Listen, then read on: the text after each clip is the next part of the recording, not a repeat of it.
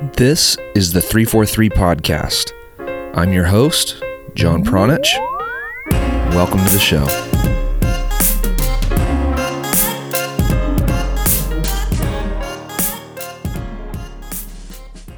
Understanding that an ultra competitive training environment is the most important element when it comes to development in structured club soccer is crucial if you are trying to make the best decision for where your player needs to be. The training environment is oftentimes hard to judge. That is why things like clubs and leagues tend to be more persuasive recruiting tools than individual teams with proper training environments. And we want to clear some of that up today. In the previous three episodes, we've discussed solutions to the competitive problems for individuals, such as playing up one or even two age groups. We've discussed the needs for coaches to strike a balance between fun and competition during training so that players fully embrace the highly intense, everyday competitive process. And we've also discussed the developmental benefits of teams playing against opponents that are significantly superior and significantly inferior. And today, we are going to discuss the most important element when it comes to player development in structured club soccer, and that is the ultra competitive training environment. Because with all of the recent changes to the youth soccer landscape, you might be struggling with the question of where your player should be in order to maximize their potential. So, if you find yourself in a situation where you need to decide where to put your player, you need to consider how much of an impact the training environment has on them compared to any other element. Make sure you stick around until the end so you hear the answers to your questions from last week's episode. And before we get started today, a quick message about our online coaching program. When it comes to coaching education, being able to discern what will and won't help you can be a costly and confusing exercise. I know this because I've experienced it myself. It's frustrating. The internet is flooded with so much information. There are thousands of drills out there for you to watch. There are tons of things that you can try with your teams and with your players. But without context and without proper guidance from a legit mentor, you're not going to get the edge that you're looking for or the results that you want. That's what the 343 Premium Coaching Education Program gets right. It's rooted in the real experiences of coaching boys and girls soccer right here in America. As a coach, Brian Kleiban has faced the same issues like training just twice per week, kids missing practice, field congestion, pay to play, you name it. But by using the 343 framework and staying consistent with the methodology, he has been able to overcome the obstacles and produce college level professional, and international caliber players. What the 343 coaching program offers you is unlike anything else in the country because it cannot be replicated.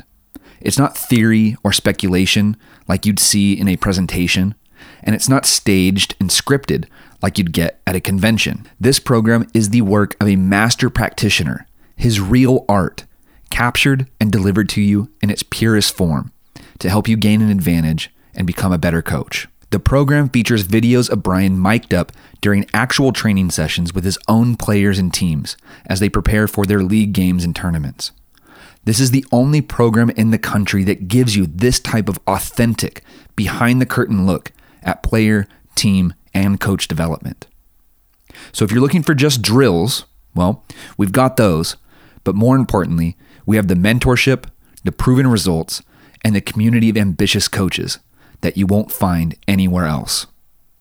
To experience all of this, consider joining the 343 Premium Coaching Education Program. You can find all of the details at 343coaching.com. As we've discussed before, there are five major components that influence player development. Those are the household parent family influence, the playing on your own influence, the pickup game influence, the structured club training influence, and the personal training influence.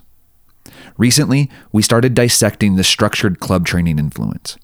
This was prompted, in part, by some major changes to the American youth soccer landscape, specifically the closure of USSF's Development Academy, which was formerly the top youth national league in the country, and it was in operation for just over a decade. The league serviced hundreds of clubs and tens of thousands of players during its reign. When it closed, a lot of people rightfully panicked.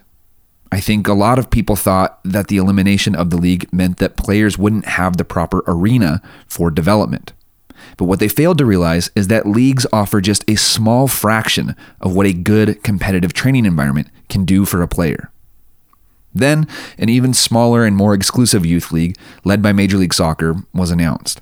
Comprised of just 95 clubs and franchises, separated into two tiers, the MLS Youth League immediately claimed that it was going to serve the elite category of players in this country. Again, people panicked. As Soccer America's Paul Kennedy pointed out, the youth soccer landscape on the boys' side will not fundamentally change. And while he cited commonly talked about issues such as geography and access, he left out the single biggest reason why nothing will significantly change. It is the fact that leagues are far less influential in regard to player development than the actual day to day training environment that a player is in. The new MLS Youth League will give its franchises and future franchises and 60 other clubs and franchises an opportunity to play games, but there is no indication that this will vastly improve the insufficient training environments that the majority of these players will still be in. Now, thankfully, you can receive a high quality training no matter what team or club you play for, or whatever league you play in. So, it's not the end of the world if your club was not selected to be part of this new MLS Youth League. It might even be more beneficial to be left out at this point because those on the outside, coaches, teams, and clubs, are still free to operate as they please. And there are other very important reasons to consider not being involved with an MLS Academy, at least not initially but that's a topic for another day. So, if you happen to be in one of these rare, ultra competitive environments, it's probably wise that you stay in it, regardless of what league your team plays in. If you're not in a competitive training environment, then that is what you should be searching for, regardless of what club or league you land in. Historically, providing an ultra competitive training environment is where American soccer has fallen short. While exceptions exist, the general feeling from professional players and coaches that have experienced higher levels in other countries is that our country is soft. And if we're talking about serious player development, legit top level professional player development, we must improve and offer at scale more ultra competitive training environments. And even if you're not really aiming to be a pro, this is still a requirement for a player to fulfill their potential. A lot of that comes down to how good the coach is, because the coach is responsible for finding the right balance between fun and ultra competitiveness and using that balance to properly cultivate technically and tactically adept players, as well as players with rock solid mentalities. Coaches are often unable to find this balance and err too much on the side of fun because they don't have the expertise, experience, or incentive to do so. This is just the reality. It's like any profession, there is a bell curve. There are very few exceptional practitioners, a great majority who are average, and the rest who are poor. Worse still, average here in our country translates to below average to poor globally. And guys, average just doesn't get it done. All this to say, we have a huge void when it comes to having a proper, highly competitive training environment. Again, this being more important than what league you are in. Ideally, one would have both competitive league and the competitive training environment. Unfortunately, without the merit based mechanism that is promotion relegation, the truly exceptional practitioners generally don't rise to the top, and the mediocre to poor practitioners are not filtered out. The bottom line is that if you've found an exceptional coach and you are getting that competitiveness in training, it's probably wise to stay there. What does an ultra competitive training environment look like, sound like, and feel like? As I said earlier, it can be hard to judge whether or not the training environment is good. According to Gary Kleiban, 343's founder, you should be able to see it, hear it, and feel it. He went further by saying, and I quote, players must be going at each other physically, psychologically, and verbally. They need to be getting stuck in. It needs to be intense in every action. It's not, oh, you're my friend, you're my buddy, I'm sorry. It's not, let's bring joy and happiness to training. No, that's soft. When a player shows up to practice, it needs to be hey, I'm here to compete. I'm here to establish myself within this team. I'm here to do whatever it takes to earn my spot. I'm here to prepare myself for matches on the weekends. I'm here to prepare myself for next year. I'm here to prepare myself for my ultimate goals and dreams of being a professional player. Without a proper training environment, a player won't develop to their potential. End quote. Coaches must be experts in their craft in order to elicit this mentality, encourage this type of behavior, and manage these types of emotions on the training ground. They need to extract all of this out of players in a way that is productive for the team and not destructive to the locker room. Yeah, it's challenging. That's why it's so rare to see such an environment.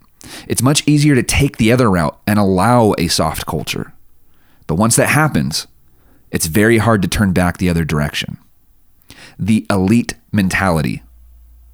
In general, American soccer has been lacking ultra competitive training environments, formidable coaches, and hard nosed players for many years.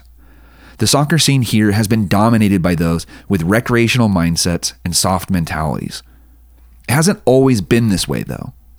American soccer fans might remember the identity of the men's national teams throughout the 1990s. The team was frequently described as blue collar, hardworking, and gritty. They weren't known for their technical flair or tactical savviness, although they had players like Tab Ramos and Hugo Perez and Claudio Reyna. Instead, they were defined by their toughness and their competitiveness and their fight to the death attitudes. At some point, this mentality disappeared from the national teams, though. Eventually, it disappeared from American soccer altogether. Men's national team players playing in Europe slowly began coming back to MLS. When they arrived, they appeared to shift into cruise control. They left from ultra competitive cauldrons like the Premier League and Bundesliga, where they had to fight for their spots every week. Now they were in MLS, where they were guaranteed to start, offered higher wages relative to their true field value and their teammates, and would suffer no punishments for not even making the playoffs. This elite mentality, which is actually better described as a privileged mentality, seemed to start creeping in after the start of the Development Academy in 2008. American soccer became privileged with little credence among the actual world's best. The league even went as far as claiming world class status. Unfortunately, this privileged mentality infected many players, parents, and coaches across the country, especially those in the MLS circle that demanded even further separation. Closed leagues, driven by parity, seemingly discouraged American coaches from creating an intense and fierce atmosphere for players in training. Why? Well, put simply, they didn't have to, nor did they have an incentive to do so. Our men's national team's blue collar identity slowly diminished before our eyes. Over the years, I have asked Gary Kleiban and his brother Brian what their guys would say when they returned home from national team camps. Their answers never failed to shock me, no matter how many times they had told me before. They would tell me whenever the guys came back from national team camp, whether it was at U14 or U18, they always had to readjust to the club environment because the national team environment was significantly less intense and less competitive. That seems backwards, right? Occasionally, I had the opportunity to witness this and confirm it myself. I would hide in the bushes and spy on training sessions at Home Depot Center. Sometimes I would get to see the full men's or women's national teams train. Other times it would be the youth national teams. But I'll never forget the one time that I saw one player that was seemingly uninterested in listening to the coach or participating in any more activities just walk away to go sit down on top of a soccer ball while his teammates finished a drill. It wasn't because he was injured, he played 90 minutes in the upcoming match. It was because the environment allowed it. And I remember asking myself, is this softness really acceptable at the national team level? Sadly, this has proven true time and time again. And like many fans, the image of American players being carried over puddles before losing and being eliminated from the 2018 World Cup qualifying is burned into my brain. To me, that image also represents the culmination of years worth of softness being accepted and applauded from the top level and down the ranks. Conclusion Here's the thing when people in American soccer circles talk about the competitive environment, they mistakenly talk about leagues as if a league is responsible for a player's development. And that is just not true. The truth is that a league doesn't really matter when it comes to your player's development. Neither does your club or your national team call ups or your facilities or your summer tournament schedule. No, it's the ultra competitive training environment that matters most. But, of course, spending your developmental years in an ultra competitive training environment doesn't guarantee that you will make it to the pros. But developing in a soft environment will almost certainly ensure you won't achieve your potential at any level. Don't go anywhere. We are going to answer your questions from last week's episode in just a moment. But first, a quick message about our player masterclass. Our flagship program helps coaches and trainers discern what is good for their teams and for their players. But now we've created a program for parents. Because parents, you are personal trainers too. Yep, that's right. And in order to properly mentor your player, you need to know what's good and what's not. Just like coaches, you and your player are flooded with thousands of training videos on YouTube and Instagram. But most of them are a waste of time because they aren't relevant. They don't translate to the real game. And figuring out what does and what doesn't and why is just flat out difficult, especially if you don't have a background in soccer to lean on. So, we've taken Brian Kleiban's more than 20 years of experience working with teams and individual players, from U9 to U19, and extracted valuable lessons that can help you navigate the minefield that is American youth soccer. But this isn't just about drills, that's only a small fraction of it. And to be honest, you can get drills anywhere. What you're getting with the 343 Masterclass are the cultural lessons and an education in philosophy that other trainers and courses don't offer. It's these elements that can help you understand the landscape, read the game on and off the field, and translate everything into real development for your player. Right now, you can get on the list for the 343 Masterclass. We are currently rolling it out little by little to small groups. To reserve your spot, go to 343masterclass.com. All right, we are back to answer one of your questions from a previous episode. And this week's question comes from a listener named Ricky. And Ricky asks, What do you think it is about American society in particular that leads to this kind of mentality? And by that, he means fun over grind. To answer this question, here is 343's founder, Gary Kleiban. Hey, Ricky, thanks for the question. I think it's a question that's definitely above my pay grade because I'm, I'm not an expert in American society at large. I think that's a huge topic, a huge subject. I actually don't know who can be considered an expert in that since it's such a broad thing. Um, I think I know a little bit about American soccer. So I think uh, I'll try to merge both those topics and try to give you my thoughts. In general, I would say that here in the States, there's a level of comfort that most people have um, with life. There isn't much struggle in the sense that we have a roof over our heads, we have food on the table, and you know perhaps uh, some amount of disposable income, uh, which could lead to us being soft, right? Versus people who come from the inner cities or are in poverty or barely making ends meet, you know, week in, week out uh, here in our country.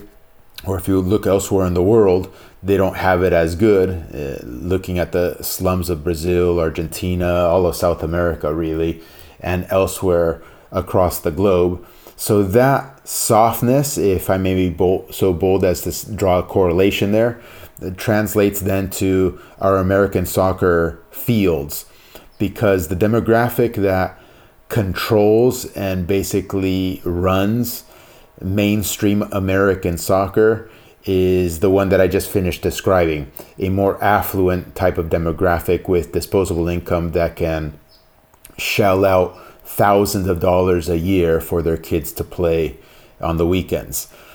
Um, you know, and then their kids follow suit uh, with their parents' values, demeanors, and and degree of hardness or softness. So that's my little take on why we see what we see in the American soccer fields. The other route I could potentially take this is is is if you look at American society, it's kind of strange to call us soft sometimes because we're grinders. Uh, most everybody works nine to five jobs, uh, five days a week, 40 hours a week at least. And that's hard. That's a hard life because many of us don't like what it is that we do. And nonetheless, we have to wake up every day, go to work, and quote unquote grind it out uh, to you know to get paid, and then have the roof over our heads and have the meals on our tables. So in that respect, American society can be viewed as a society that grinds, and it grinds its people to the bone, um, grinds its labor force to the bone. And then how that translates to what we see in American soccer as being soft on the weekends could potentially be people want to escape from the daily grind and then they don't want to have the weekends also be a grind and, and, and their recreational soccer activities also be a grind. Um, so maybe they're looking for a reprieve from the grind and hence why American soccer is soft. So you can look at it maybe both ways and then a mixture of of the two. And of course, this is a longer conversation to be had uh, to be debated. But those are my thoughts. Uh, feel free to follow up. Thanks, man.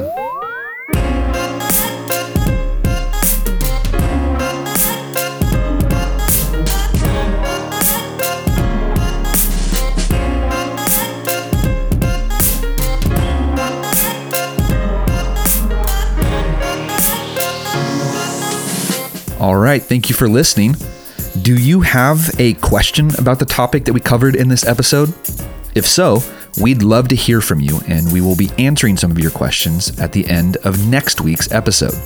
Submit your questions on Twitter or head to 343coaching.com to leave your question in the comment section.